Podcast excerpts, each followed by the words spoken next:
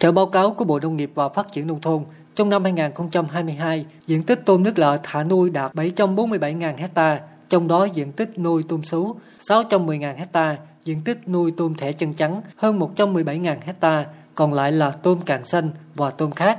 Sản lượng tôm nuôi các loại năm ngoái đạt trên 1 triệu tấn, tăng 8,5% so với năm 2021. Trong đó sản lượng tôm sú đạt hơn 271.000 tấn, sản lượng tôm thẻ chân trắng đạt hơn 743.000 tấn, tăng hơn 11% so với cùng kỳ năm 2021. Bộ Nông nghiệp và Phát triển Nông thôn cũng đưa ra kế hoạch trong năm nay, diện tích nuôi tôm đạt 750.000 hecta, sản lượng tôm các loại trên 1 triệu tấn, kim ngạch xuất khẩu trên 4,3 tỷ USD.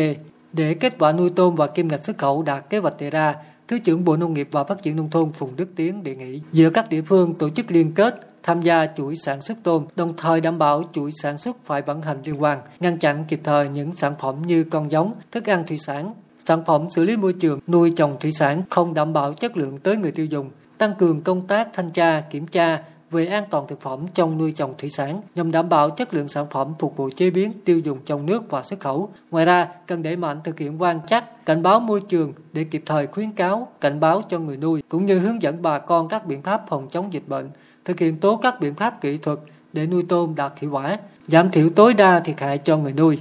Thứ trưởng Phùng Đức Tiến nhấn mạnh xử lý cái môi trường nuôi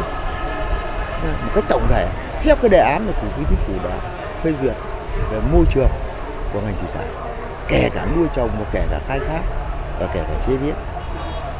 Cái nữa là cái hạ tầng. Nếu có hạ tầng tốt thì giảm cái chi phí logistics, mà đây cũng nâng cao sức cạnh tranh. Và chúng ta có điều kiện để khâu nối các chuỗi một cách hiệu quả hơn và bền vững hơn. Đấy là những cái rất cơ bản. Thứ trưởng Phùng Đức Tiến cũng lưu ý đến các doanh nghiệp người nuôi tôm phải thực hiện nghiêm các quy định của pháp luật về nuôi trồng thủy sản, xây dựng kế hoạch, chuẩn bị sẵn các điều kiện để chủ động sản xuất trong điều kiện khó khăn như hạn hán, xâm nhập mặn, biến động môi trường dẫn đến dễ phát sinh dịch bệnh, đẩy mạnh hợp tác liên kết sản xuất theo chuỗi để giảm khâu trung gian, giảm giá thành sản xuất, nâng cao chất lượng sản phẩm, áp dụng các hình thức nuôi có chứng nhận Việt Gap, Global Gap, ASC